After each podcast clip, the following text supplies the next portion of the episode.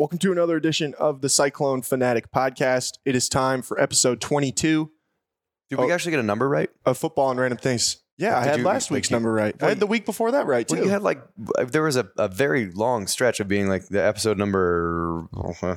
Those teens really started to run together. But now I've been reset with the fact that I know that last week was 21. So next week is the goat episode. Yeah. So we're going to be like every other sports talk show and talk about LeBron versus Michael It's the only important on debate. episode 23. It's the only important debate that matters in sports. Is just what one what my opinion is versus your opinion of things that literally can't happen. Correct. All right. What else could we debate that can't happen? Who's the best running back of all time? That's actually that's a I feel like that's pretty fair. Because my I don't know. Football is so different from like era to era, though. And also, it depends on fit because basketball, I feel like, is much a much more universal thing. Like if LeBron goes pretty much anywhere, give him about I don't know eight months to develop some chemistry with that team, and then they're gonna be pretty damn good.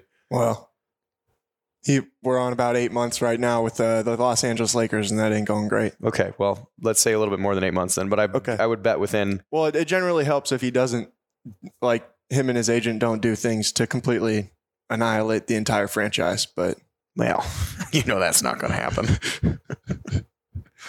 Uh, but I mean, with football, it's like if you could, you know, if if and Barry Sanders is probably my vote for greatest of all time, Mhm. like just greatest pure running back of all time. But if you put Barry Sanders on a team that, you know, doesn't hand off to the running back more than 12, 15 times a game, it'd be stupid when you have Barry Sanders. But still, he's then not in the conversation then.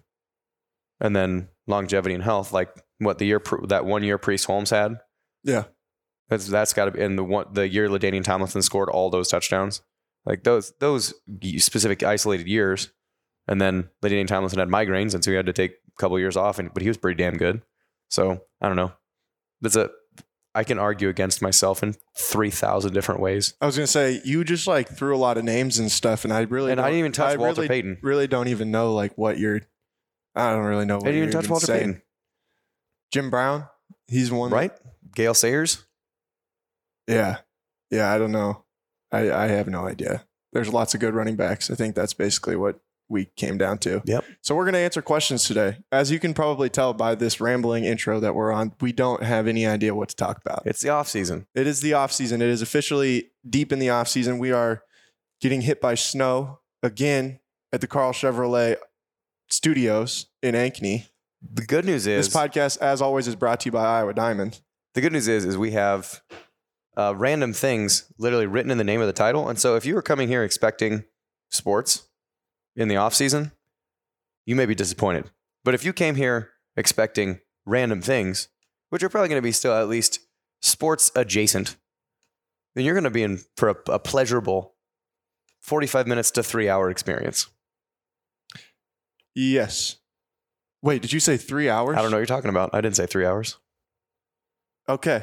We're uh we're gonna take a quick break, hear from our sponsor, Iowa Diamond, and then we'll be right back in the Karl Chevrolet studios on the Cyclone Fanatic Podcast Network. This is Iowa Diamond President Chuck Kuba. After 20 years of serving engagement and wedding couples, I can't help but reflect back on the thousands of wonderful folks we've helped and ask myself, how can we be so lucky? Is it our incredible ring selection or the quiet, private atmosphere? Then came the epiphany. Out of all the people in the world, we make you feel like you are the most important people in the world. Because at that moment, to all of us at Iowa Diamond, you are. Visit us at iowadiamond.com or in person anytime. You'll see what I mean.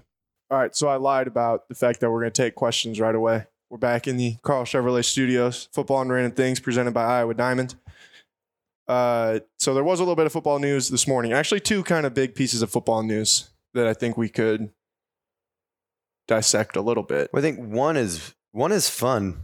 One is fun to talk about. One is one is not. one is more of a yeah It's one's cringy. yeah. One's really cringy. We'll start with the fun one first. That is Kyler Murray announcing this morning that he will focus on being a quarterback, basically shutting the door on any chances of him or any ideas of him playing professional baseball in the near future. I didn't look this up beforehand, but I thought offhand, didn't Drew Stanton do the same thing?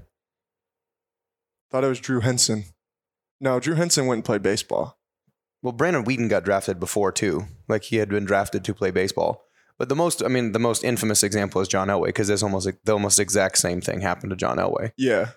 Well, I mean, it's almost like Bo Jackson. He got drafted by the Buccaneers and went to play baseball because he didn't want to play for the Buccaneers. That's, how much of a power move is that, by the way? Yeah. It's like I don't want to play this professional sports for your franchise team, so you can piss off.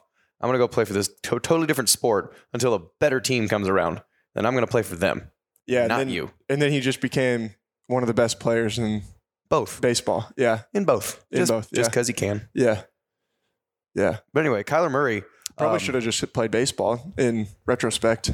Having not destroyed his hip. Yeah. That's which is a shame.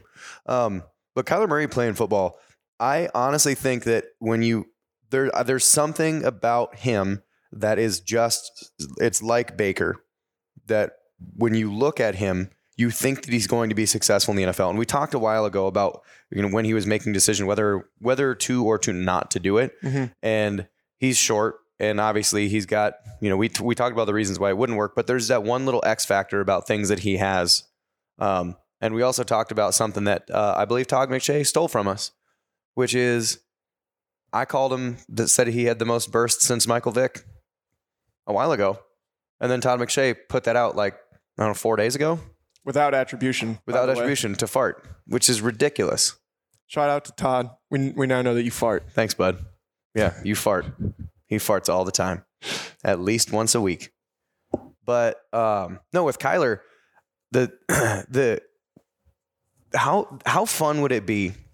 So teams that need a quarterback, like did has Nick Foles been signed to be the Ja- a Jaguar quarter, or Jaguar yet?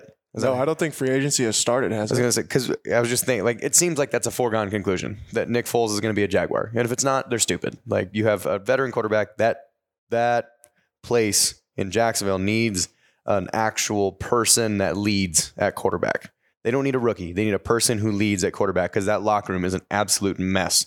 Because Jalen Ramsey is a competitive dude, but he needs to have someone that will put him in the right direction and then go be competitive productively. Like don't be competitively competitive destructively. Mhm. So he just needs to there needs to be a person in that locker room that's not Jalen Ramsey that everybody looks at. And so they they, they should not be going for a rookie quarterback, Yeah. in my opinion. They should need to be going Nick Foles. If he doesn't go to Jacksonville, Unless maybe you get Nick Foles and put a rookie quarterback behind him. maybe. But then you're spending how much money? Because you're not going to get Nick Foles for cheap.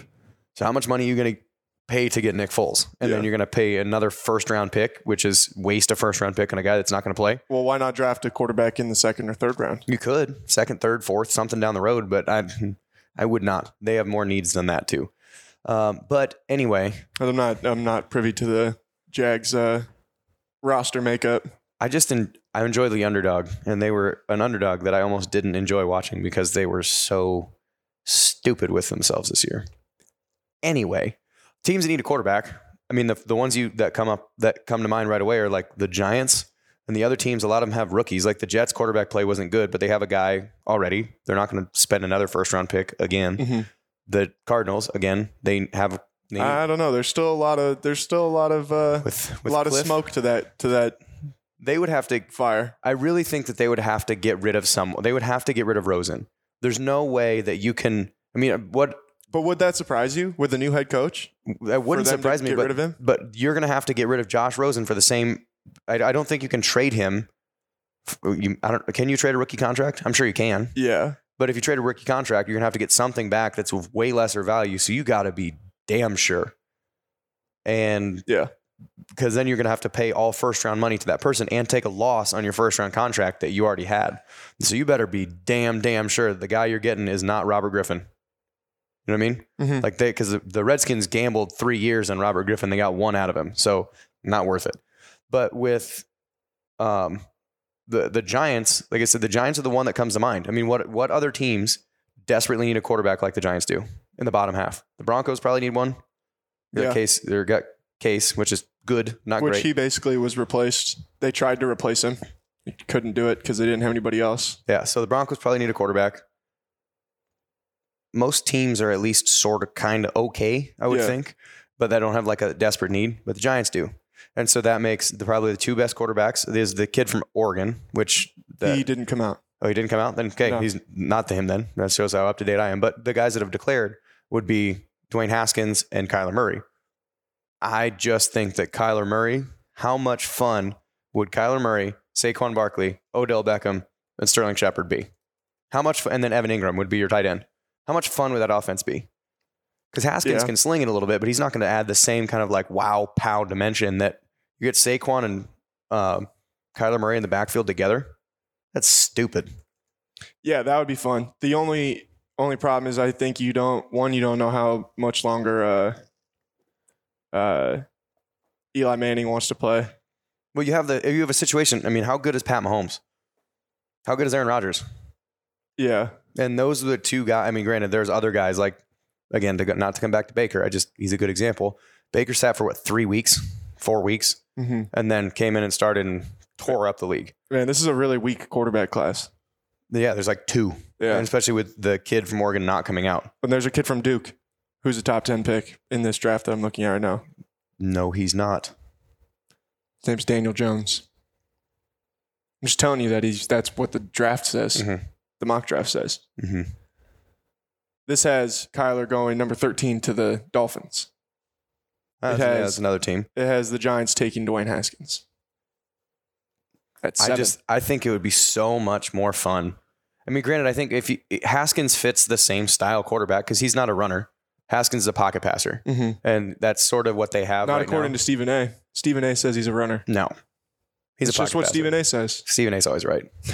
no, Dwayne Haskins is a pocket passer. Yeah. he is Byron Leftwich. He's a big dude. He threw for like 5,000 yards Yeah, and, he's a- and ran for like 100. No, he's not. He, well, I was gonna say actually maybe Ben Roethlisberger is a better comparison as far as like a body type and size, where he can run, he's sure, and he can scramble, sure, but he wants to stand there and throw. He doesn't want to doesn't want to run around. Did you know Byron Leftwich is a pretty sure he's an offensive coordinator Mhm. for somebody? Yep. Uh, he came with. Uh, he went to the Buccaneers. Yeah, I think he did. He go there now, or was that's where he was at? he was before? with the Cardinals okay because once they fired, is it Wizen? Not Wizen Hunt. Bruce they- Arians. But they no, they fired they they had they fired the offensive coordinator Oh. and promoted Byron Leftwich, who was the quarterbacks coach, to be the coordinator midway through this last year, Okay, and then now he's with the Bucks. now he's with the Bucks. okay. So, um, no, but I th- I I would love to see, and it- it's just that kind of gut feeling. Like you had that gut feeling that Baker was going to be good, and that Rosen and Darnold weren't going to be, even no matter what the metrics say. Mhm. And I think Haskins is going to be a good quarterback, but he needs the right system. And I just think doesn't matter where you put Kyler Murray, he's going to be a successful player in the NFL. It Right. just it's it seems to me like Baker, like Russell Wilson, like Baker. It's the same type of he's short, sure, but Yeah. everything else about him is exactly what you want. I just want to see Kyler in more of a system similar to what he played in in college. I don't think that that's really what Pat Shurmur does, though. Spreading it out and that kind of stuff. You know? It would be cool if he could go with. I mean, if he could get with Kliff, Yeah, how creative Kliff could be with that right. That'd be awesome. with David Johnson in the backfield. But again, I don't. It's I don't think it's feasible. I think there's no. I don't think there's any way that you could get Josh Rosen after one year off your books and convince ownership that taking the what second overall pick, first overall pick, whatever they have. I think you're underestimating how stupid some NFL teams are. Just being completely honest. It's about like the NBA. Like you say, oh, there's no way that they could ever trade this guy. There's no way that the Sixers ever could trade Markelle Fultz. Well, now Markelle Fultz is a member of the Orlando Magic. You know? and not how? What, how? Was it like somebody really big into reclamation projects or what? Well, yeah, I mean they can afford to take their time with him. Like with the Sixers, they needed they just need they need bodies. They're trying to compete right now, They're trying to win. You 'Cause- know, they don't have time to sit and wait for Markelle to get his stuff figured To out. figure out what the hell is going on with his shot. Yeah, That's got they don't have time for someone to remember how to shoot a basketball. That's got to be. That's. Is there any crazier thing of a person who's a professional athlete that completely forgot how to be a professional athlete No. in such a short time? No, people say that he's the biggest bust ever. I don't think that he's the biggest bust because there's guys that were taken number one overall. Like that Anthony it, Bennett. That it in the moment it didn't make any sense. And Not that it like yeah, and it sense. still doesn't make sense now. like Anthony Bennett. But like when Markelle Fultz was picked, he was like he was the consensus number one overall pick. and just you know, somehow it just yeah, yeah, like. I mean, Tiger Woods being bad at golf, but like that was a whole lifestyle change and a back surgery. Well, yeah. I mean, I think Tiger had a lot of health problems, and he also had the whole other But situation. like I said, lifestyle yeah, problems. Yeah, yeah, Let's just sum that up. right. Well, some yeah, sum it up like that. But no, Markelle doesn't have any of that kind of stuff. But he does have the health thing that they say is like his something with like his thoracic something. I don't know what it is. I don't know. Yeah, there's some weird thing that he's I just got think it's absurd. fluid built up like in his neck or something like that. I don't know. It'd be like if you drafted Stephen Strasburg and all of a sudden he threw 77 as a fastball and you're like, wait, what? What? I saw you do something different than what you're doing right now three months ago. I mean, it's like Rick Ankiel. You remember him? Rick Ankiel, but then that dude, He just got like the yips. Forgot how to pitch. Then Well- he came back as a as a outfielder, yeah as a hitter. He's a good player too Yeah, yeah. for a couple years. freak athlete. Yeah, I I want to read. He, he wrote a book. I listened to him on the Dan Patrick show. Um, they did a messed up grow up life, which kind of gives you an understanding of having a messed up ma- like brain. hmm Because that anyway, that's story for another time. Story for another time. But yes, it would be cool to see Kyler in a system where he can spread it out. I'm not surprised that he's not going to play baseball though. I think that this was an inevitable situation. They, I think he was doing everything he could to get himself out of that. Does he have to give back part of his signing bonus, I'm sure that he does. whatever portion Yeah, he gets? I'm I wonder sure if they. does. I wonder if like his agent or something like that would float that, Well, yeah, I almost wonder. Or if I don't know like if, how that works. Like if the money had to, while he was still being a college athlete, if it If had it to be kept in escrow or something, right? where like really it just kind of sat there and it didn't, like he hadn't even been able to touch it anyway. And so now his give it back. millions, so now his millions that he would have gotten before are now just different millions. He has to wait until May to get. Yeah, Oh. and I'm sure that he Rough. has money anyway. I mean, I'm sure he's gotten money from his agent and stuff leading up to the draft. Yeah. He afforded a fancy suit. Yeah, College kids can't afford fancy suits. no, that that is true. Uh, all right, so then the other thing that happened today, the Cleveland Browns announced that they have signed Kareem Hunt, Ooh. Ooh. which honestly is about what I think people expected. That if anyone was going to sign him, it would probably that probably be them. For a couple different reasons. One, John Dorsey is the general manager of the Cleveland Browns. He was the general manager of the Kansas City Chiefs when Kareem Hunt was drafted. Mm-hmm.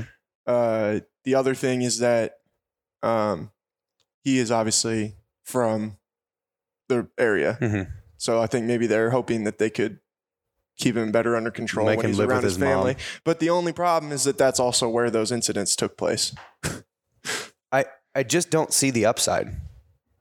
I really don't see the upside, especially with Cleveland. What I mean, you're two best, probably uh, Myles Garrett's your probably your best player on that Well, I see your upside, but I don't know that the upside is worth what you're going to have to. I don't. Does he The even? shitstorm you're going to have to He doesn't even start in Cleveland. He won't start in Cleveland. Who is their starting running back? Ch- Nick Chubb. Oh yeah, true. Yeah. He's he's younger. He's healthier. He's in the system for a while, and he has a great relationship with Baker. What's the upside? You get a backup running back that has beat the shit out of a woman on video camera, and that was put on an exempt list that literally you could not even talk to him until he got off of that list of saying, "This is such a bad human. Well, I think he's We're not still em- on the list. He still not- has to get reinstated by the NFL. We're not going to employ him. I really don't see the upside. I mean, Dorsey. I mean, he's a great he's a great player. Like I said, that's a backup running back. I don't think he end up he ends up starting. I think Chubb's better. He's throughout the year. Chubb got better and better and better and better as he got more comfortable. Like I said, now he's younger, or he's Chubb is younger. I mean, Kareem's only 23, so let's not Still, let's not say old. younger, younger, but Yeah. younger as in less miles on the tire, less Yeah, wear on the tires. I mean, Chubb probably isn't even that much younger than that, though. Probably not. But uh, what I mean is, there's less miles on Yeah. the tires. Yeah, for an NFL running back because he's played a season and a half or two seasons. And the again, just the the radar screen that you've now put yourself under. Especially you take the moral high ground, okay, moral high ground of cutting Josh Gordon because he didn't follow your comply to your thing, comply to your standards because of weed, and now you pick up this guy. And then you also have Callaway, who the wide receiver that was at Florida, Mhm. who for the most part apparently has sort of kind of done things okay, but he sort of got also picked up for something before last year.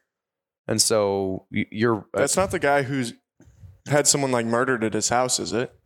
I don't know. I, I I mean I'm not sure. I can't remember who that was. Somebody had their somebody like got murdered at their house in Florida or something like that, and then they had to go and no, I don't think that was him though. But anyway, He got in just- trouble for something else. It just seems like an uh, completely unnecessary roll of the dice.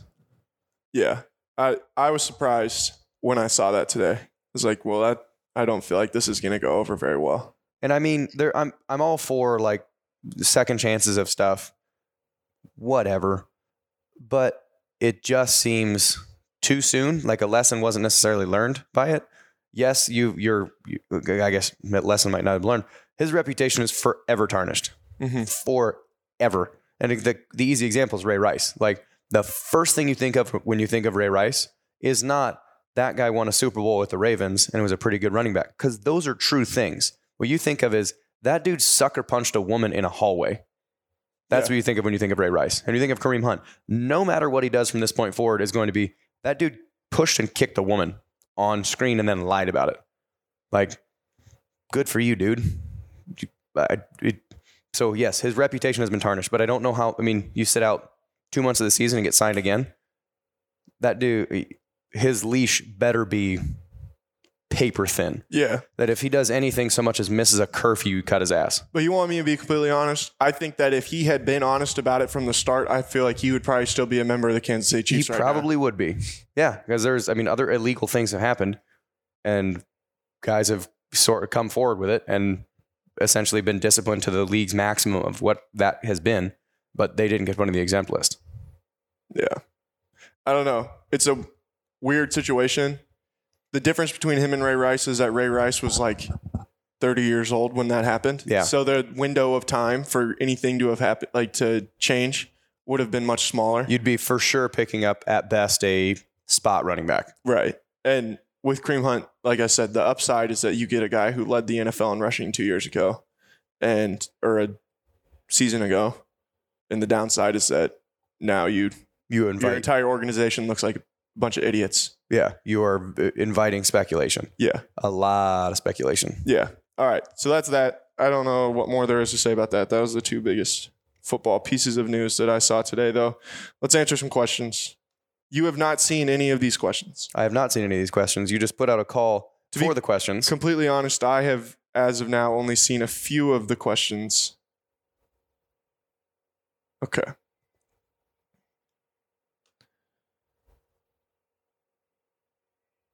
First question comes from Twitter. Cyclone Recruit Highlights asks, When are you going to do a barf? Basketball and random facts. Ooh. I don't know if I, I, I mean, if we barfed as much as we farted, that would seem really unhealthy Yeah, that would not be ideal. because we have, we, we, you fart regularly. You don't want to barf regularly. No. No. I mean, we could, we, I would prefer to not fart all the time or not barf all the time. My bad. Uh, getting my action acronyms mi- mixed up here. oh, we're talking acronyms? oh, my mistake. Oh, bad. That'd be a fun podcast. Yeah, you can talk about basketball. Uh, no, I don't think that uh, it's We would just have to barf. Like, we could record it, like, you know, we could barf on Sunday morning. yeah. I mean, I, I think Sunday, we, like we 8 a.m.? could do that. It's just that, yeah. I don't know why. I don't think we'll do a basketball and random facts podcast anytime soon. Well, At that- least not named that. It'll probably just kind of stay what we're already doing, and then we'll touch on basketball sometimes. Well, come when, when basketball games, because I feel like we're in. It's like the equivalent, the basketball equivalent of the dog days of summer for baseball season, where it's like the middle of the conference season where they're, the games matter, but they also are like you're you're far enough away from the end of the season Mhm. that you can recover from them, so they're not catastrophic losses. right. Even though Iowa State TCU was weird. No, it's not not a good thing. We'll talk about that a little bit later, though. Uh, all right. This guy wanted our thoughts on the Brown signing Kareem Hunt. Already did that. How does the offense evolve with Brock Purdy having a full offseason? Um, I'm just gonna go with it better. So I don't know that you can't do the same thing, and you with a, a quarterback, especially a guy that started halfway through last year, you don't have a lot of film on them, Mhm. and you don't have a lot of time to study said film because how hectic a, a week is during the season. You don't. Uh, coaches don't have a ton of time to go specifically through, even if they assign a GA to it or like a part time coach to it somewhere. Like you can't just, all right, well, here's you know here's everything that this kid does and his tendencies and everything that he's done for the past three years. We went back and watched his high school tape. You don't really have that ti- kind of time. And so in season, even though he's had weeks, you don't have a, a huge amount, a huge bank of what to do. Now you do in the offseason is what they you have that time to sit down and go, okay, this is what he does, this is what he did, this is what he likes to do. Mhm. So you better change that. So I don't know eh, specifically how, but I think Montgomery not being there and Butler not being there means that you're going to have to put more of an emphasis on him reading the offense and not just when in doubt hucking it to 18 because he was really good at that. And that's a skill. Like that's not, I'm not saying that is a bad thing. When in doubt, throw it to 18. That's a terrific idea. When Calvin Johnson's on the field, you throw it to Calvin Johnson. When Randy Moss is on the field, you throw it to Randy Moss. Is that's points points on the board. But I think that he's going to have to get better at pure true reads about where to go with the ball when there isn't one alpha advantage of Yeah. being like, all right, well, it doesn't matter who they put out there. They're going to double, triple team Butler. I'm going to throw it up and outside, and he's going to catch it. So now it's like, well, we don't have an ace in the hole as of yet. Maybe a guy comes and develops into that. Maybe, you know, Deshaunte Jones, when he becomes a senior, becomes unguardable. Tarique Milton becomes, you know, that Julian Edelman that you just cannot keep covered in the middle. And maybe they have one of those guys. But I think they're going to have to evolve a lot more of that offense around him becoming a true quarterback of being like read, read, run, or read, read, read, read, run. Something like that. If he's going to have to start reading a little bit more and not just ace in the hole to uh, to your stud to your stud back or your stud receiver, and then the same light when in doubt, throw it to 32 and let 32 do something with it. So you're going to have to build more of an offense around him, which makes him be more of a quarterback. Um, how that looks exactly, I don't know. I think that I don't know the personnel that they have, um, I, like exactly, or what that's going to turn out to be, or what JUCO guys are going to sign, or what whatever. But They didn't sign any JUCO guys, I don't think. Okay, well, you know what I mean. Like I, you don't know who the roster is actually going to end up being. Yeah. And so, and maybe some guy comes and just comes out and like maybe Josh Johnson's end up being a stud and just tearing it apart because he finally has all the reps. I don't know. We'll see. But I think it just has to, the moral of the story is it just has to come from him being more of a true read through everything and pass passer. Okay. Would not allowing a secondary defender to draw a charge help fi- fix college basketball referees' inability to make consistent block charge calls? It's the worst part of watching college basketball currently. That's an answer for you to take. Um, yeah, I mean, I think that that's a Would that, would, would they just rule that always a block then? yeah, It's just a secondary defender comes over, and that's closer to what it is in the NBA. the Duke block. Yeah, uh, I don't know that that rule would ever get eliminated though. I can't imagine it will. How does that happen then? Like, because if it's a zone, some type of zone defender, Mhm. does that make everyone a primary defender or everyone a secondary defender? Or is any help defender help defender automatically become a second defender? I'm sure it would technically be whichever man is closest to the basketball when the ball is caught or something like that. I don't know. I don't know 'Cause it seems that- like- see that's in there. A man, a man defense that seems really easy to, to judge, but as any type of zone, because in the NBA, it's very rarely are they going to play a zone. Yeah. For what forever well, it was rules- illegal. In the yeah, the rules are just like you can play zone, but the zone is different because you just can't be like away from people in the same sense. You know what I'm saying? Mhm. And so, like, yeah, I don't know how you'd possibly do that because teams like, again, you think like a Syracuse, if Syracuse, if that rule is there and no help defender can take a block or can take a charge and it's always going to be a block, then either Syracuse is getting the total benefit of the doubt because they're going to make all zone defenders the primary defender, Right. or they're going to make all zone defenders the primary or the secondary defender, which means you go at Syracuse every single play because it's every single time going to be a block, and then their entire philosophy has to change. Yeah, I mean, there just would probably have to be more tweaks to the rules than what than just changing that one thing. Uh, I mean, it could happen. I don't think that it probably will, but Is I it? I do agree in the sense that that the inconsistency of that is incredibly annoying, and it it makes it hard sometimes to to watch just because you don't know on a given play what is a charge and what's not a charge. When I there's I don't is there really any way to objectively get that call right? Any way at all? Yes. I mean, it it is a judgment call, but there are times where you look at it and it's like that's the wrong call. And you just know by the letter of what the rule is supposed to be that that's the bad call. You Is know what I'm there so like to to me it come it reminds me of like a pass interference or roughing the passer call. Where let's say let's go with roughing the passer because it it there is so much there's a black and there's a white. Like if you're coming towards Drew Brees and the the letter of the law is if you hit the quarterback in the head, and you know some defensive end launches into Drew Brees' head three seconds after he throws the ball. Mhm. Yes, that is very much a roughing the passer. Then there's the one where it's like, I mean, and then there's some you know the really bad ones like in the Patriots Chiefs game when he just completely misses Tom Brady's face and he just does a vantage point thing. Like that's clearly not roughing the passer. But then there's the ones that are like his his hand, like an open hand, like four fingers of his hand hit the quarterback's helmet as he's throwing the ball. Which by definition, if you cannot contact the quarterback's head, that becomes a passer or that becomes a roughing the passer. Mhm. By the letter of the law, then that is a roughing the passer.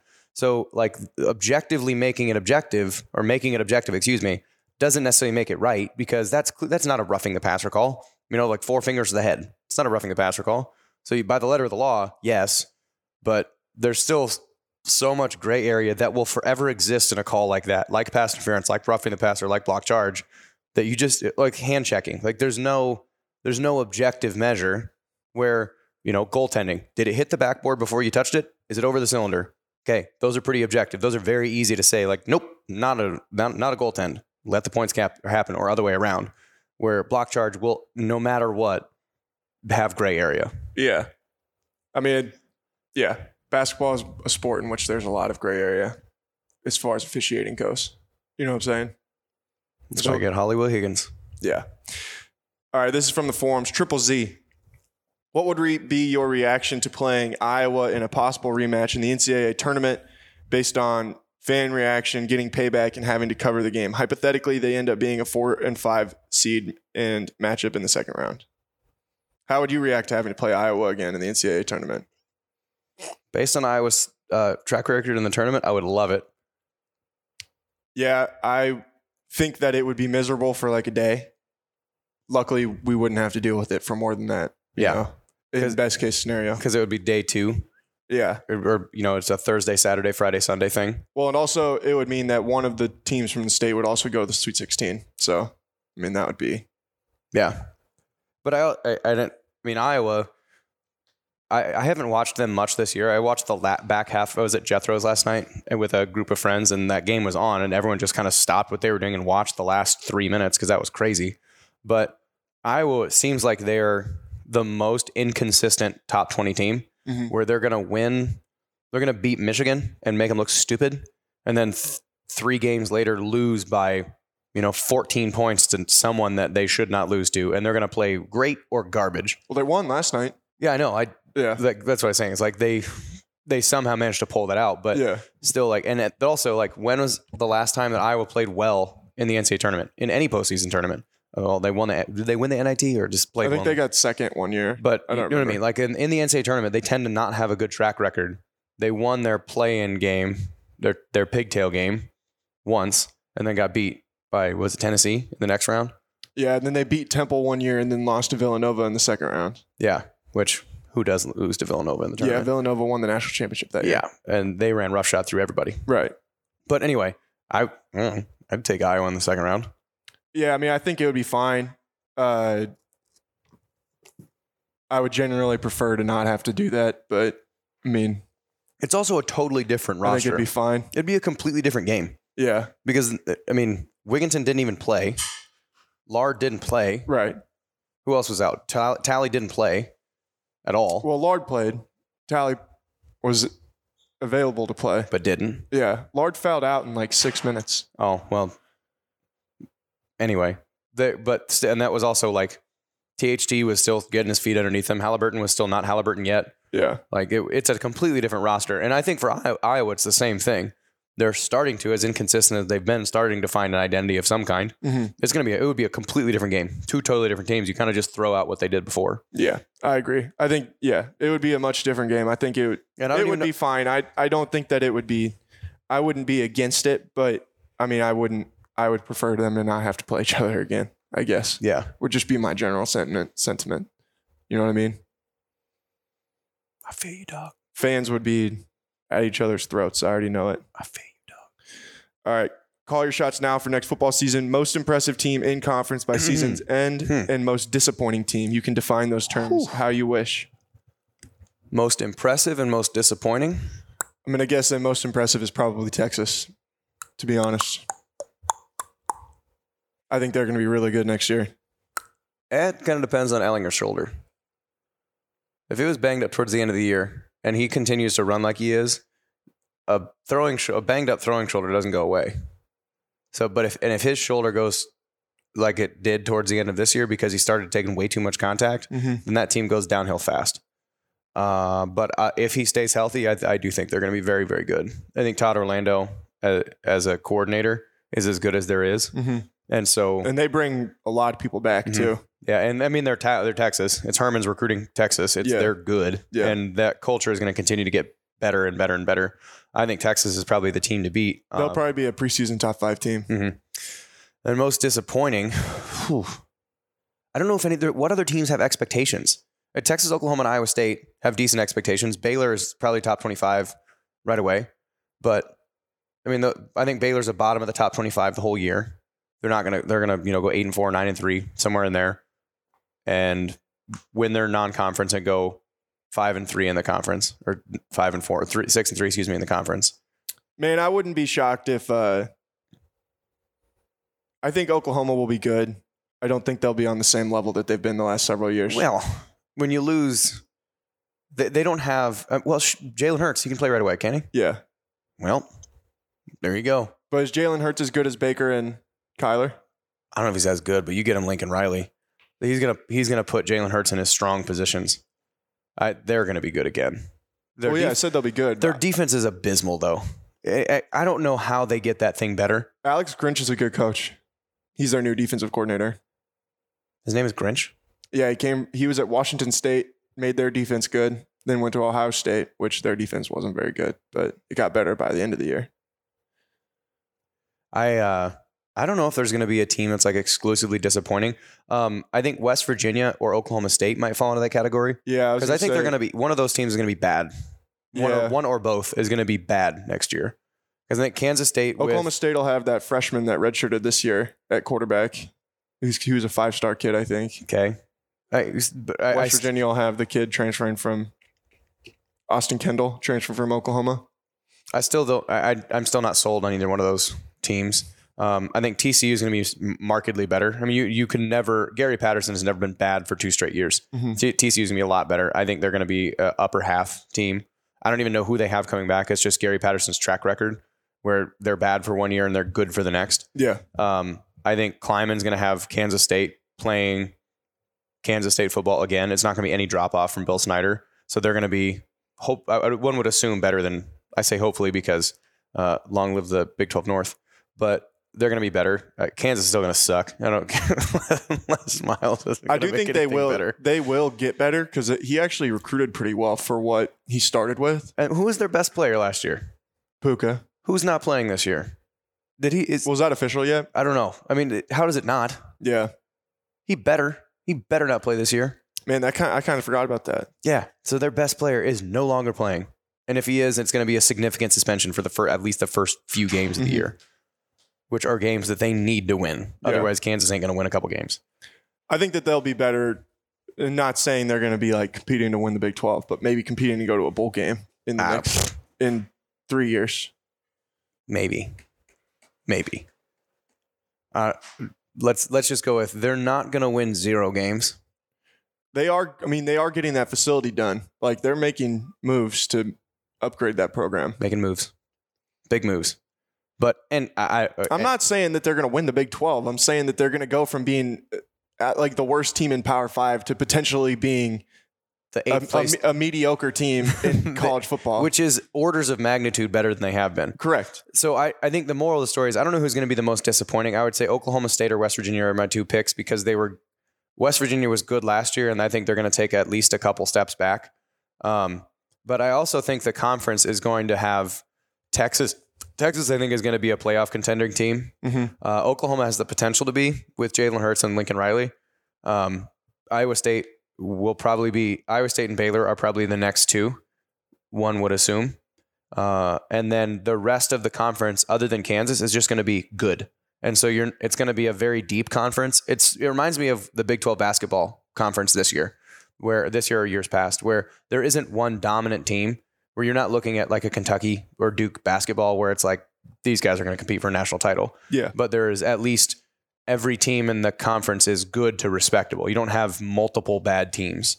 So I, I think that's what the conference is looking at next year is you have a lot of a lot of B pluses, maybe an A minus or an A. You don't have any A plus teams. You don't have an Alabama. You don't have a Georgia. You don't have a Clemson. And you have an F. And you have an F. You have an F minus. You have one F, a whole lot of B pluses, a whole lot of B to A minuses, and then one A with Texas. All right, we'll do one more and then we'll take another break. What are the best landing locations for Hakeem and David in your opinions? Ooh. Who? I mean, I think that I've detailed my thoughts on David previously. Kansas City Chiefs? Yeah, I think that that would be a great situation for him. A team that doesn't, uh, they can't be a, a team that would be bad for Montgomery would be a team that is like Jacksonville, that is a pure I formation, run it down your throat. The, the ball carrier doesn't get a pass type deal.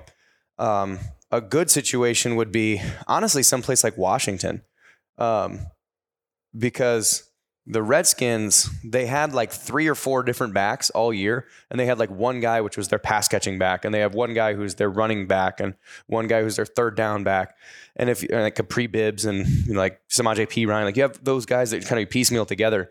And so they're willing to do multiple things with their back. And David's a guy who can do all of them. And so a, a, a situation like Washington or a situation like Kansas City or a situation like um, what else is a uh, like uh, LA, like they're not going to take LA, but he's, he's not going there. They got enough running backs. But a situ a team like that, um, you know, in in the vein of like the Saints, where how how many different ways they used Alvin Kamara. I'm not saying that Dave Montgomery's Alvin Kamara, but he has the skills that you can do a lot of different things with him. Right. And really, really bad fits would be someplace so far like Jacksonville that is a power I team that just runs your guy straight downhill. Um, a good fit, like I said, I think Washington would be a really good fit for him, and I, I think there's a need. So, um, I would hope that I mean that'd be a good one. I think Kansas City would be another good one, and there's a decent need in Kansas City. Other than Damien Williams being, uh, like I said, I think Damien Williams played really well last year and um, should probably earn himself I would imagine that their focus, especially in the first round, will be on the defense, though. A lot of defense, Yeah. faster at linebacker. Yeah. yeah. But and then Butler, um, Butler, I think needs would be better in a situation like an I style offense Really? because he's uh, he's I mean he's really fast, he's really athletic, but he's not a guy that's going to be a 14 catch a game guy. He's going to be a six catches a game for like 114 yards because he's a he's a take the top off the defense type. And so you know a team like the, the I guess what sort of comes to mind is the the correlation to like Calvin Johnson. He's again not saying he's Calvin Johnson. Calvin Johnson's potentially the best receiver in the past 15 years, but uh, a, a, a situation like that that they have a coach and a system that understands that it's a run first and then throw it to them on big chunk plays after. So he doesn't have to. He he won't have to live like Antonio Brown. Antonio makes his his living because he catches 12 balls a game. He's going to take two of them for you know big. Mm-hmm. Hakeem Butler's not that kind of guy. I mean, I, obviously he's not. If he can probably work himself into that, but I'm going to guess his stat lines, if he has a productive season, are going to be five to nine receptions a game, but like 80, 90, 100, 110, 120, whatever type yards because he takes big, they're big chunk plays. Can I throw one out for you? Who? What about New England? That'd be great. Then they, that's a need that they have as an outside receiver. Yeah. I think New England would be a really good fit for Hakeem Butler. Really good fit. I th- so let's go with the two non obvious answers of Washington for Montgomery and New England for Butler. I think those would be two solid fits. Mm-hmm. All right.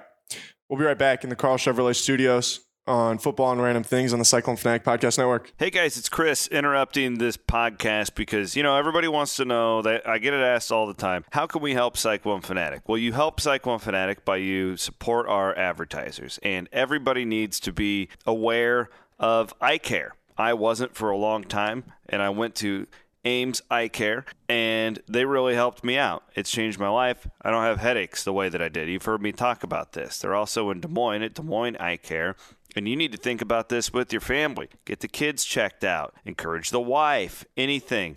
Personalized eye care, designer eyewear. I've got these sweet Maui Jim glasses that I use at work all the time. People think they look awesome. They meet your whole family's vision needs at Ames and Des Moines Eye Care. Check them out today and support Cyclone Fanatic. Hey guys, it's Jared here with another message from Mechdyne. Are you looking to jumpstart your IT career, or maybe you're a student looking to earn some extra cash? Well, listen up. Mechdyne is currently looking to hire both full time and part time IT help desk agents to respond to and help troubleshoot client IT technical issues. You can get your foot in the door at an awesome company with a super fun culture that I've seen firsthand with my own eyes. So go visit the career page at mechdyne.com. That's M E C H D Y N E.com. Check them out today. All right, back to the questions. Do you want one off the forums or do you want one off Twitter? I don't care. All right. Which fart typically smells worse, the loud ones or the silent ones? Oh, it's the sound. It's silent ones. Yeah. Loud ones. It's just more air. You're just pushing more air through the flaps. I'm sorry. I didn't even mean to make myself laugh after I said that. And it's a hilarious sentence. Um, I I crack myself up sometimes. Uh, yeah, no, got to be the silent ones. Uh, so uh, this is a totally offshoot. Um, I don't. There is a. It's one of those like high school jokes that is hilarious when you're 17. Um, when we were in shop class, uh, it was oh drafting. Excuse me, in, in the shop in drafting class. Um, we were coming up with different cologne flavors from like a Flavors. like a Smells. smell sense, but Yeah. like a, from like a German designer that doesn't actually understand what the translation means, Okay. and it'd be like F A H T with an umlaut over the A, so be like fat, and then you'd have like some like swampy fat. So you have you don't know exactly what the translation uh, reduces to. So if you guys have any great ideas for like loose translations of F A H T fat as a cologne for Jared and I, go for it. I don't know what what type of flavors fat would be. The same guy uh, asks who would run a faster 40 time right now, Jeff or Jared? Oh, I would smoke you right now. Yeah, probably. Even sore, even very sore, I would still smoke you. this guy said I'd be even more interested in seeing a mile run, and you would kick I my would ass even kick more your ass even worse in the mile. Oh yeah, the mile would be even worse. At least in a 40, like I would have some semblance of a chance of being within like a reasonable amount of time, but like in the mile, I, it wouldn't even be So my mile, remotely close. uh, my fat, my mile time has consistently come down. So I'm lighter. I mean, from ha- having played, I was two. Like I think I've talked about this before. I was 250 when I played. I'm 220, 225 right now, and uh, my mile time has consistently fallen. The more like the farther away from football I've gotten, and so I did the, the Grand Blue Mile last year and was under. I was 555 for. So if they had a Clydesdale division, I feel like I would have won, but I had to chase down a 13 year old to try and get that time. sprinted sprinted hard against junior higher to get that time, but so it was still a sub six at this weight. So pretty proud of that time. I'm not getting a sub six. I have no idea what I run a 40 in. I haven't sprinted that hard for that distance. And I feel like I would have just I would just very much need to be warmed up. I'm a mid-range sprints guy. I'm not a short. four- I'm big- not a 40 short burst You're speed guy. four four eight guy Yeah, or two four guy. 200 400. yeah. I was like a yeah, like 200, 400. Let those That- legs run, but yeah, then like and then obviously I ran the high hurdles, but uh, I was not like a gonna run the 100 and blow people away. You know, don't didn't have that much quick twitch. no. I needed to get going a little bit. Got to get those long legs moving. It's those long praying mantis limbs. Exactly. You got like two steps every 10 yards. yeah. Yeah, I got stumpy little legs. Took- Powerful. Took stumpy. me longer to get up to to full speed. Uh, are we getting new grass or turf in Jack Trice Stadium for next season? I'm gonna guess no. Also, let's give them a little bit of a break. By the time Drake had rolled around, that was their eighth game Mhm. that they had set up for. And once the field had been torn apart by rain, Mm-hmm. and that day there was snow. Right. I don't know how much better it would have been with turf. Because there was that would have been actually their ninth. It would have been the ninth time that they'd suited up because there were already seven home games. Oh, excuse me, eighth. Sorry, eighth. Um, yeah, so eighth, eight warm ups on that field uh, for both sides, and that's not including whatever practices they had done preseason, which are not as taxing because they don't usually let you on the field unless you're doing one, like one, maybe one scrimmage inside Jack Trice, just to kind of get used to the flow of everything and what Mhm. it feels like. Um, so you don't tear up the field. But for the most part, yeah, they, that's all eight games. I mean, no, some seasons you'll only have five. So that's a, that was just a lot to put a grass field through in Iowa after that kind of weather. I would assume that they just continue doing a terrific job because objectively, like if you look around the country, like look at, I mean, TCU is the one that comes to mind because they're grass. They have a grass field. Like they still have a grass field. That thing's crap by like week two.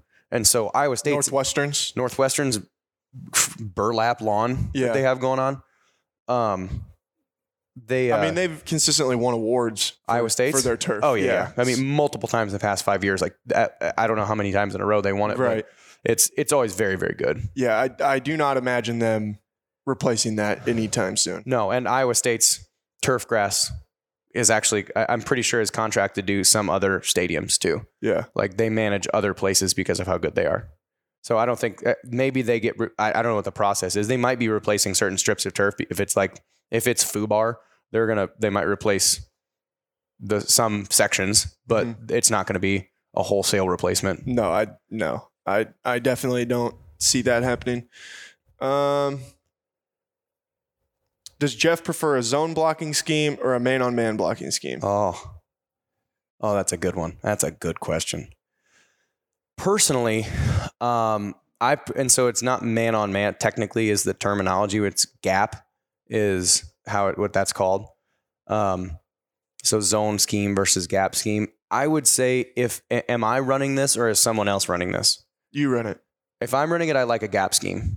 Like Um, if you're playing running back. mhm. if I if I'm personally playing running back, What if you're coaching? if I'm coaching and depends on the person that I have. So uh, the thing is, and if I guess if I'm in high school and I am faster than everyone, because you know I'm, I'm it's not again. I, I think I, I've I'll die on this hill. I was not slow in college for my position. I was slow. You expect everyone to be four three four four at my position. I was like four six, which is still a fast human, just not at that space. And so a zone blocking scheme requires that you be able to get in and out really really quickly and I was just a little bit like I was almost there, Mhm. and like I could hit it sometimes. It was just harder. Um, whereas a gap scheme allows you to be just much more downhill. And so if I'm running it and I'm in high school, I would almost prefer a zone scheme because I'm if you're faster than everyone, you can do it. But if I'm generally speaking, I was stronger than most people, and that kind of p- uh, promotes more of a gap scheme style um, because you're you're following a guard or you're a, a puller of some kind usually Right. or a lead blocker of some kind, whether it's tight end, fullback, guard. So you're following somebody. So there's already kind of carnage in the pile. And so you have to just essentially create more carnage and get out of it. And so that was really, if I'm running the ball, I would prefer a gap scheme. Um, but if I am coaching and I have kind of the pace of things are pace where things are going now is more towards zone schemes because the the the backs are getting either faster or smaller, one of the two. And you're likely not going to have a true bruiser that much. Right. So I think I would probably run more of a zone scheme if I was coaching because you're going to be harder to find a person who's really good at a gap scheme. Because to be really good at a gap scheme, you still have to be quick. You still have to be, you know, agi- agile. Like that's what Leonard Fournette. Leonard Fournette's really, really good at gap scheme, but that's kind of back that's prototypical for it, where it's he's still able to make lateral moves, but you don't want to tackle Leonard Fournette because you just are afraid of how powerful he is. And then a guy like Le'Veon Bell runs that zone scheme because he's very patient and finds where he wants to go. So I don't know if I'm running it, gap. If I am coaching it, zone. If I have a little fast dude, that's what I think my final answer is. Okay. This person asks, is it healthy to have a burner account so you can scream into the void on days when your favorite team craps the bed at home versus a team like TCU asking No. for a friend? No, it is not healthy. It's not healthy. If you need to shout your anger at the internet, get off the internet. Unless you are on cyclonefanatic.com and, and in this in that case, shout into the void all you want. come join come jump into the abyss with all of us. I uh that's a really bad sales pitch for the company that pays you. Ooh. It's Um, a good thing that I was here to salvage it for you. Yep. Thanks, Jared. Let's just move on. If we're talking about Twitter, then no, it is not healthy to have a burner account. Twitter's- to scream into the void. Yeah, Twitter's not, especially. And can we just say this again? Because I feel like we haven't said it this month. Don't at players ever, under any circumstance, at a player for a negative comment. If you're saying, great job, really proud of you, keep your head up, go for it. Those are good things to see. But if you at a player and say something negative, you are an asshole. Zero, uh, there is no if, ands, or buts about it. You are an asshole. Like as a person, if you add a player, man, I was just mad. If that thought comes in your head that you're going to at someone like, I hope you go choke on a turd and die. Like, if you're going to say that to another human being, you are an asshole. Flat out, point blank, plain and simple. No exceptions. Don't do that. Don't add a person on Twitter or Instagram or something with a negative comment. Keep that to yourself. State wrestling tournament is this week for the state of Iowa. How do you think it compares to other states? Also, will will you or will or do you watch any of the finals on Saturday night? Uh, I mean, I think it's the best in the country. I think it's not I- close. yeah, I think that's long since been already decided. I I, I, mean, not that I've paid much attention to other state wrestling tournaments, but it's the largest in the country, isn't it? Yeah, and I th- I think it's just one of those things where like the culture has been built into it. You know, Yeah. like there are some, you know, some events like the state fair. Is the Iowa State Fair better by the things that are there than other state fairs? No. But it's just kind of the code. it's like the expectation that that is just a thing that you do. Like another example is like Bacon Fest. Like Bacon Fest is really cool, but it's not that Bacon. It's not because Bacon Fest in itself is really cool. It's that the culture around like, oh, you have to go, or this mm-hmm. is the thing you have to do. And so the culture of state wrestling for decades now has been that is just a thing that your community does because you have three kids that come from, you know, whatever, some Fayette County. And you're like, all right, well, we have three kids that qualified. The whole town comes down to watch those three kids. And you do that over the course of the entire state that comes down to Des Moines. That, especially because uh, I would think this is a time of all the state tournaments that there's the least going on in agriculture in our state, which is really a lot of the small communities are built around agriculture. In the end of or beginning beginning of February, there's not a whole lot that's going on that you can't just up and leave. So they can come down for three four days and they're not missing anything other than you know some I would assume animal operations. But I mean, I'm, I- I'm not a farmer, so I'm, I may be speaking out of my ass there.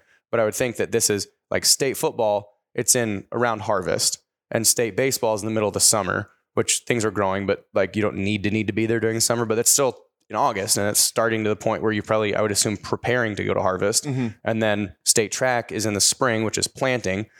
State basketball is another couple weeks, which it's just, everything's starting to thaw. There is a reason though that when you go to the state basketball tournament, generally the biggest crowds that you will you will see are at the smaller school games than, Yeah. there, than there is at the at the big school games, And then match that with every kid. I mean, you can have one kid. especially during the you know the quarterfinals and that kind of stuff. Yeah. Well, uh, with wrestling, there's 14 weights Yeah. and there's two kids per district. Usually, I would think if that's the same qualifying process, It is, yeah. there's two kids per district that get to go, which means you may have one dominant guy from, you know, Don Bosco that's just going to qualify 14 kids every year. But then there's one kid from some little middle of nowhere southwestern Iowa school that hasn't qualified a kid in three years. And everybody knows that that's, you know, my cousin's son's kid or cousin's son's friend and something like that. And so then everybody just rallies around that kid. And you do that 300 school or 300 kids across the state, then that becomes like a really cool event that just everybody goes to.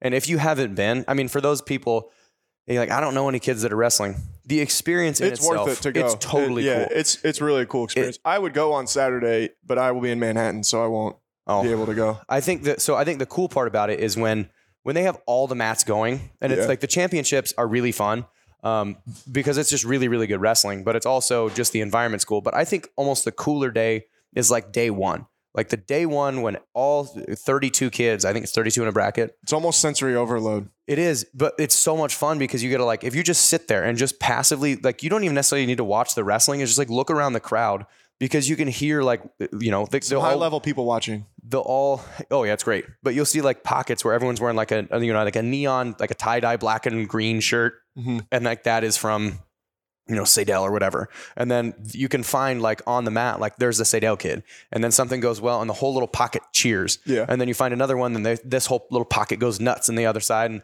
they're all wearing pink shirts and something like that and like it's just these little like tribes of people just sitting throughout the stands celebrating the one kid that they just know from their community that's doing something really cool in front of another you know 8000 people and it's just fun to just watch the little pockets of the crowd go nuts and then when you get the rare occasion, like I remember the the the coolest experience that I was at with with state wrestling was um, John Nicholson, who I think it's Nicholson, who wrestled at Roosevelt, ended up being I'm pretty sure ended up being a state. John Meeks. No, it was a white kid. Oh, okay. Um, but uh, he was at wrestling at 152, and Derek St. John, who I'm pretty sure coaches at He Iowa does, State yeah, now. Yeah. And so Derek St. John was ranked like number one in the country at the time. He wrestled for Iowa City West. And then um, this Nicholson kid, it was at 152, and he was ranked like there was it was three guys. I don't remember who they were. It might have been a ball wig from Waverly, but there was like three guys that were ranked in the top, I don't know, like 10 in the country. And it was these three dudes. And um, everybody watched that match. Like no matter what any like maybe the parents of the other kids. There's seven guys. It was like the first or second match of the weekend, and so everyone there's like seven other mats going on right now, but no one cared other than like the parents of those kids. And it was really really close. And this the Roosevelt kid takes down St. John, and the entire place erupts, and nobody expected it. And there is everything else like just shut down. Like the environment of like those little pockets of people just cheering, it disappeared for a second, and everyone was just like they were watching one, you know, like as they're watching a basketball game. Like there's only one thing happening, and everyone loses their minds, and then goes back like three seconds later to just watching everything else. So it was that was just the experience of state wrestling is really really cool for those who've never been. Just buy an eight dollar ticket and go down there. This is from the same person. Who wins a conference championship in football first in the future, Iowa State or Nebraska? Nebraska. It's an easier path. Yeah, you, you have to win a division, then get lucky in one game, Mhm. and your division s- sucks. Yeah, I, I would probably agree. I mean, I think I'm gonna get called a homer for that, but I would probably agree. I said it first. yeah, I mean, I think I I would say that they're probably both in similar boats, but it's just Iowa State has such a tough path with the fact that you have to A get round past robin, Oklahoma and Texas and and then beat them again. and then beat them again. Yeah.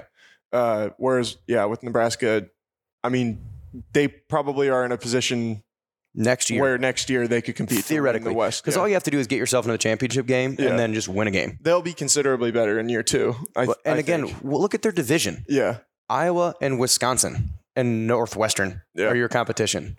Those are three. If those three jumped into the Big Twelve, those three would be West Virginia in the Big Twelve, where win seven games in a year, nine games in a year, maybe, and then you don't have any top power teams. Now, if it was if Nebraska was in the East and they had to play against Michigan State, Michigan, Ohio State every single year, I would say they're very far off because Mhm. you're not going to be all three of those teams in a year.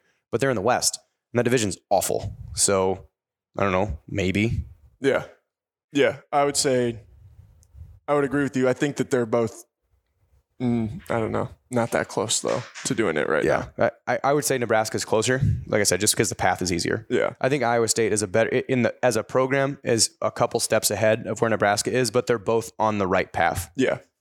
They're both trending towards the potential to be able to Correct. do that. Correct. Uh, the American, the Alliance of American Football started on Saturday night. Did you watch? Uh, no. Joel I Lanning didn't. looks like a linebacker now. Good. Also, th- I did see uh, just scrolling through the InstaFace.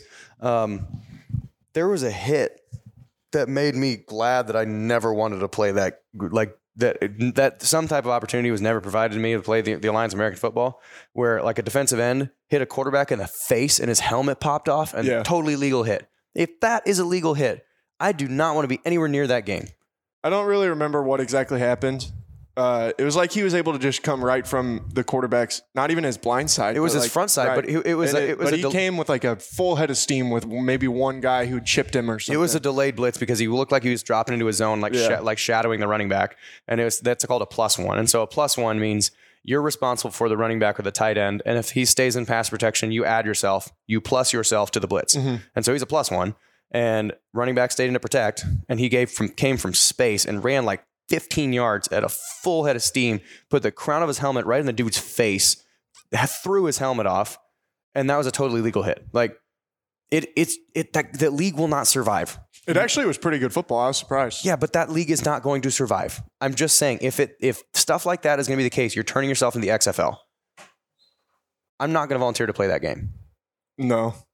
There's enough people that are like turning down the NFL for that type of thing. Yeah. Uh, I think that you're underestimating the. Um, well, one, you get paid pretty well to play in that. And two, I think you're underestimating the hunger for more football. Am I? How's the Arena Football League doing? The Arena Football League is dead, but that's also because they tried to expand to like 30 teams. What's how viable is it to have a 30 team Arena Football League? I'm just I I don't see a future in it. I'm just saying. Call me I prove me I, I would love to be proved wrong. I think they have a because that means more more football for me.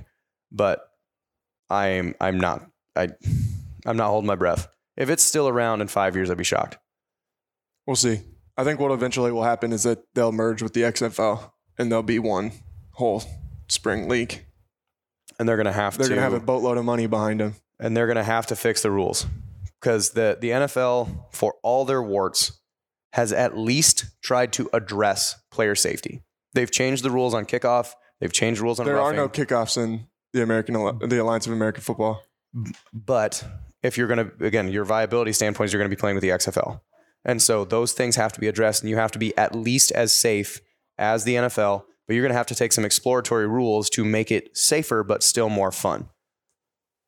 Unless the NFL gets involved, it ain't going to matter. I guess we'll see.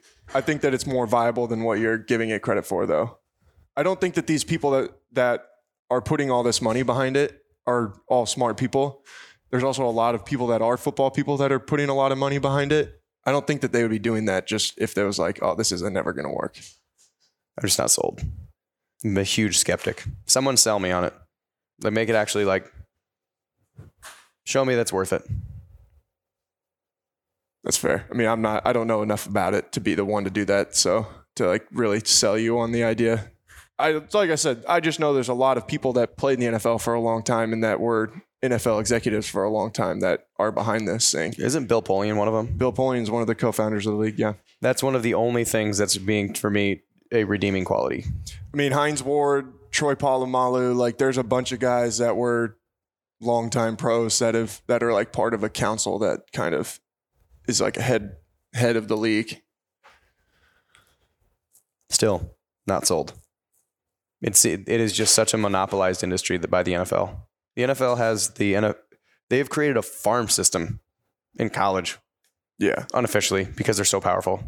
I mean, that'll be the main thing is it's like how uh You're gonna get good players. How are you gonna get them? How are you gonna get good players? I mean, think about how many football players there are in the world. Mhm. There's a lot of football players that don't play in the NFL. You know, I mean, there's a lot of guys that get cut off of NFL rosters that could play in the spring, looking for another opportunity to go play I- in the NFL. I th- like I said, I think the the way that this becomes sustainable is you get the NFL involved and you make the San Antonio Commanders the Dallas Cowboys farm system. I'm sure that would be their ideal situation. If that could happen and you play a farm system in the spring, then great. Then again, like, like I said, you're you're uh, last time we went into the minutes on this is you're rooting for laundry. You're not rooting for a team. And so when you're rooting for the Cowboys, Jerry Jones is the only thing that's connected them from 19 their 1990s championship teams to now. It's the only thing that's tying them together, other than the logo on their helmet and the city they play in. And so you're like, I'm a Cowboys fan.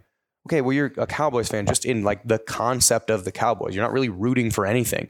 And so that weird fandom of NFL or professional sports is you are now rooting for the guys that you might see later because you want their success now. And so if there is no tie to an NFL team, then you're going to have to create fan bases that are then going to have to be loyal to that with no real res- with no real benefit to it because like cool you won out of one one out of 8 teams won the championship in the AAF and there's no real like oh yeah like Joel made the the he's a backup for the Cowboys now. That's cool. It's neat. I mean again I don't want to poo poo this but if the but then if the league ends up being there that's why the I Cubs I mean that's why a lot of people go to the I Cubs. It's because it's like oh Kris Bryant's coming down. We're gonna see him.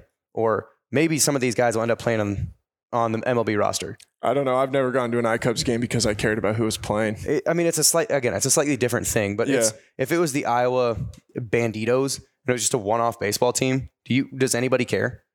Be a cool place to go and get drunk in the summer. Go sit outside, Still, drink. again, the, the, it's it matters because some, it it matters because it matters. Like there's some ha- there's some significance to it, and knowing that it's not there, like it's just it's an off brand at that point. Yeah. I don't know. I mean, I can't argue that. Like I said, I don't know enough about the league to, or like why anyone would be motivated to really care. I watched the game on Saturday night because I wanted to watch Joel play Yeah. and I was interested. And it's just like, what is this? Let's see what, what this is. Would you watch? What was the other game? Orlando versus. Well, they were on at the same time. Yeah, I was gonna were, say, like, would you reg- wa- would you watch? Would you just sit down and watch that other game? I watched the one last night, the Arizona game. I didn't. It's fair. Maybe you have better things to do on your Saturday and Sunday nights than I do. like not die. So sorry. I think the gambling aspect of this too will come into play a lot. Ve- that that it will be another thing for people to gamble on. Yeah. Yep. Degenerates not like Chris Williams, who doesn't bet Correct. ever. Correct. All right. That's enough of the questions. I think we've gone more than enough time. Thanks to Iowa Diamond for being the presenting sponsor. Thanks to Karl Chevrolet. We're here in the Karl Chevrolet studios. Thanks, Jeff. Talk Thanks. to you next week. Thanks, Jared. Talk to you next week. think of some things to talk about. You think of some things to talk about? besides asking everybody else to think of things to talk about for us. No, This is your podcast. this is our podcast. This could be our milk. Peace.